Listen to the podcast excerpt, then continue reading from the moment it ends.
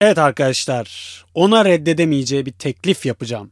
Repliğini tüm zamanların en çok bilinen, en etkili replikleri arasına sokan yönetmen Coppola'yı Coppola yapan filmi anlatacağım. Baba yani Godfather. Bu heybetli filmde aslında bir çöküş hikayesi izliyoruz. Yenilmez kahramanları seven seyircimiz de garip bir şekilde Godfather'ı çok seviyor. Peki neden? Hadi gelin anlamaya çalışalım. Bunu hep söylüyorum. Sinemada birçok efsane yazarla başlıyor. Mario Puzo'nun Baba romanı bestseller olunca filmi çekilmesi de konuşulmaya başlandı. 3-4 sene sonra Baba vizyona girecek ve yer yerinden oynayacaktı.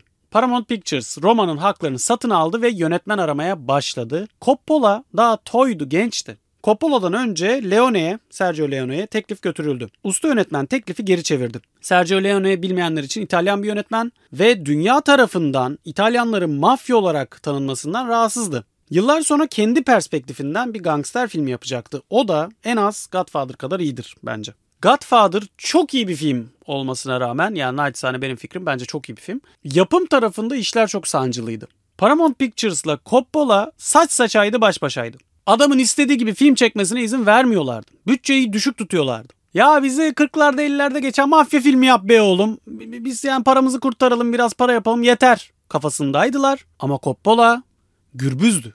idealistti. Coppola'yı öyle bir anlattın ki böyle yanaklarını sıkıp sırtına burası İşte falan geliyor. işte öyle değil ama yapmış yani. Marlon Brando da gençti. Sadece 47 yaşındaydı ama rolü çok istiyordu. Ağızlık takarım, bilmem ne yaparım, her şeyi yaparım diyordu. Al Pacino'nun ilk parladığı film 32 yaşındaymış ya. Ama işte bu idealizm arkadaşlar bu tutku yani. Deneme çekimlerinde milletin aklını alan bu genç oyuncu tarihe geçmek için ilk sıçramasını yapmak için hazırdı. Yapımcı Coppola'yı kovmaya çalışıyordu. Marlon Brando arka çıkıyordu. Parasızlıktan Coppola'nın anası babası dıdısı filmde oynuyordu. Arkadaşlar şimdi tek tek anlatmayayım. Küçük rollerde gördüğünüz neredeyse herkes Coppola sülalesinin bir ferdi ya. Talia Shire hatırlarsınız filmdeki esas kızımız diyelim. Sunny'nin şeyin Al Pacino'nun oynadığı karakterinde kardeşi. Coppola'nın yeğeni. Baba rolünü sinemacıların şahı Orson Welles Coppola'dan açıkça istemişti. Kitabı bildikleri için birçok oyuncu baba filminde oynamak istiyordu. Bunun için yanıp tutuşuyordu. Marlon Brando da sette ezber unutup büyük kartlardan okuyordu. Yani çok istenen bir rol. Ciddiye almıyor muydu dersiniz ama ikonik kediyi filme ekleyen de oydu. Rolü ele alışı, hali, tavırları milyonlarca insanı etkileyecekti. Şu an pop kültürün en büyük parçalarından biri. Sonny Corleone yani Al Pacino'nun abisi rolü. Bunun için de Robert De Niro seçmelere girdi ve kazanamadı. Bir başka rol Carlo Rizzi rolü içinde Stallone seçmelere girdi. O da kazanamadı. Belki bu projeye giremedikleri için üzüldüler. Ama ne oldu? Bunu her zaman söylüyorum. Genç sinemacılar umudunu kaybetmesin. De Niro ikinci filmde Vito Corleone'nin gençliğini oynadı. Stallone zaten Rocky'yi yaptı ve o bambaşka bir şeye dönüştü. Sonuç olarak bu işlerde umudunu kaybetmemek bir meziyet arkadaşlar. Robert De Niro yalnız ne kadar güzel oynuyor değil mi Corleone'nin gençliğini? Evet. Çok iyi ya. Robert De Niro çok değişik bir oyuncu ya. Böyle her rolü aynıymış gibi geliyor falan ama çok değişik böyle küçük farklarla bir şeylerle bir atmosfer yaratıyor diyebilirim. Çok iyi. İkinci film de iyi. İkinci filmi daha çok severler. Ama bence birinci film daha iyi. Sence? Düşünüyorum bir emin olamadım. Galiba bence de ikinci daha iyi ya. Ne tabii diyorum ben. Tabii sen öyle Hayır dersin. bir daha iyi. Bir bence yani e, yönetmeni de çok da fazla özgür bırakmayacaksın. Böyle boş boş lafları değil mi? Ama öyle yani bir bir çok görkemli. Bu lafı birçok film için kullanırım. Çok çaktığım bir yorum ama iyi yani. Filmin içerik ve biçiminden de genel hatlarıyla bahsetmek isterim. Görüntü yönetmeni Gordon Willis o güne kadar denenmemiş sert gölgeler kullandı. Hatırlarsınız insanların yüzü panda gibiydi. Başta yapımcılardan tepki görse de bu cesur hareketi sinema ortamlarında çok beğenildi. Öyle ki Gölgelerin Efendisi lakabını bu filmle alacaktı. Bence çok eşsiz bir görüntüde katıyordu yani. Film o açıdan başka filmlere benzemiyor. Godfather bir yandan Akdeniz sineması özellikleri içeriyordu. Bu ne demek? Hani bir İtalyan hikayesi falan olduğu için Akdeniz filmi gibi bir durumu da var. Mesela portakal gördüğünüzde birileri vuruluyordu. Hatırlarsanız Marlon Brando portakal satın alınca suikaste uğramıştı. Torunuyla oynarken en son portakal diyordu ona şakalar yapıyordu. Ölüyordu. Şölenlerle açılıyordu film. Yeme içme sahneleri filmin her tarafını çevreliyordu. Bir sahnede Michael'a nasıl yemek yapılacağını öğretiyordu ailenin bir üyesi filan. Sürekli mancare takılıyorlardı. Coppola istemeye istemeye bu işe girmiş olsa da görkemli bir film ortaya çıkacaktı. Büyük, yapıttı yani. Şiirsel bir filmdi. Baskıyla, sindirmeyle çekilse de ortaya çıkan iş muhteşemdi. Belki de başta sorduğum sorunun cevabı budur. Bilemiyorum. Çağlar boyu insanlık güzelin yani sanatsal anlamda güzelin peşinden koştu. Güzel kimine göre doğaydı, kimine göre karmaşaydı, kimine göre absürt, uyumsuz şeylerdi. Anlamsız şeylerdi. Sinema yani yedinci sanat sonradan ortaya çıktı ve bugüne kadarki bütün bu güzel anlayışlarının bir karmasını bize sundu. Godfather'ı bu açıdan ele alalım mesela. İçerikte iyi kötü tartışması, aile, insanın aşağılık yönleri, buna getirilen eleştiri var mı? Var. Yani edebiyat var. Filmin ünlü Godfather sekansını hatırlayalım. Üst üste cinayetler işlenirken Michael bir arınma seansına liderlik ediyordu. Yani Godfather'lık ediyordu. Filmin ismi Godfather ya o vaftiz baba aslında. Bir de saygı duyulan insan anlamına geliyor gibi bir şey. Yani Godfather, Don Corleone. O karakterden bahsediyorlar. Aslında salt baba çevirisi biraz eksik kalıyor diyebiliriz. Michael orada vaftiz babalık yaparken arka planda olanlar korkunçtu. Burada mesela resim var mı? Var. Tablo gibi çekimler, kompozisyonlar. Az önce bahsettiğim ışık oyunları. Fotoğraf var. Edebiyat dedik. Müzik var. Soundtrack'i, unutulmaz soundtrack'i. Film zaten şölenlerle açılıyor. Başta söylenilen şarkılar. O da var. Filmde kullanılan o bakır üflemeliler, epik müzikler bunlar var. Bir de mutfak seramikleri çok güzel. Onu da ekleyebilir miyim? Arkadaşlar eşinizle Godfather izlerseniz böyle şeyler olabiliyor. Hiç görmediğiniz detaylar mesela ben izliyorum bak diyorum işte ne kadar şöyle bir sahne ne kadar böyle bir sahne orada işte böyle bir kompozisyon var falan. Ya diyor mutfak seramiği çok güzel falan. Ama güzel. Güzel gerçekten bu arada. Bir de o gözde.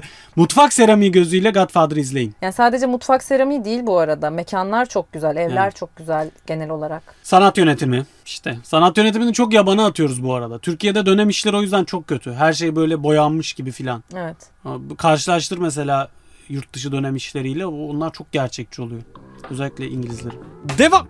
İşte tüm bu sebeplerdendir ki bu sanatları bir araya getirmesinden ve bütün bunları iyi yapmasındandır ki Godfather estetik ve içerik açıdan e, kusursuz gösterilen bir film. Bütün otoriteler tarafından filan çok beğenilen, tarihte referans olarak gösterilen önemli bir yapıt oldu. Kendinden sonra geleceklere ilham oldu. Defalarca kez Godfather'a gönderme yapıldı. Yakın zamanda Çukur dizisi biliyorsunuz Türkiye'de çok ilgi gördü. O da bir Godfather uyarlaması. Oraya kadar e, etkisini gördük yani. Ve bunu Coppola ve ekibi yaptı. Hem de 70'lerin başında yaptı hem de o kadar imkansızlığa rağmen yaptılar. Hala açıp izlediğinizde göze batacak bir şey bulmak zordur. Öyle Nayır'ın olamaz gibi bir şey bulamazsınız yani. Bir tek Sunny'nin enişteyi dövdüğü sahne. Enişte dövmeyi çok böyle aa, aa falan yapmışlar.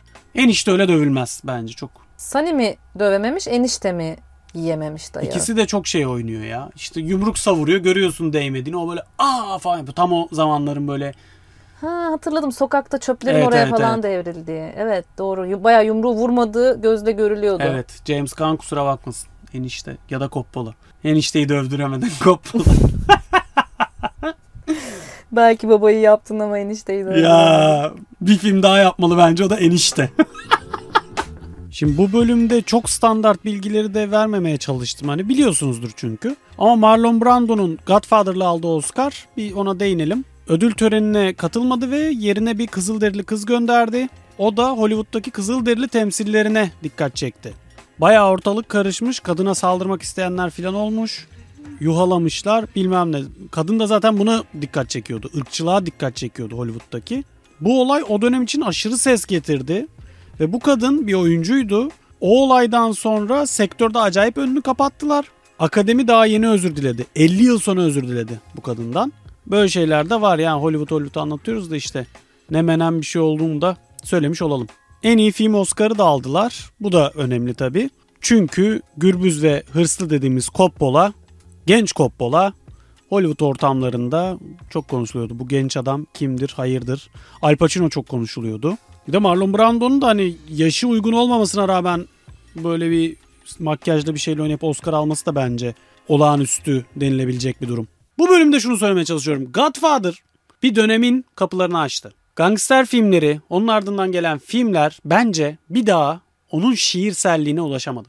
Godfather filmi, ilk filmi gangster filmi türünü ve diğer bunun gibi filmleri sonsuza dek değiştirdi. O tarihi değiştirdi yani.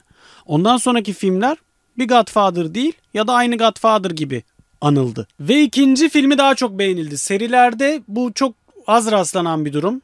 İkinci filmin daha çok fanı var. Ama ben katılmıyorum buna. Dediğim gibi. Godfather 1 saçmalık derecesinde iyi bir film bence. Geçen izledik tekrar. Garip yani. Saatlerce de konuşulur.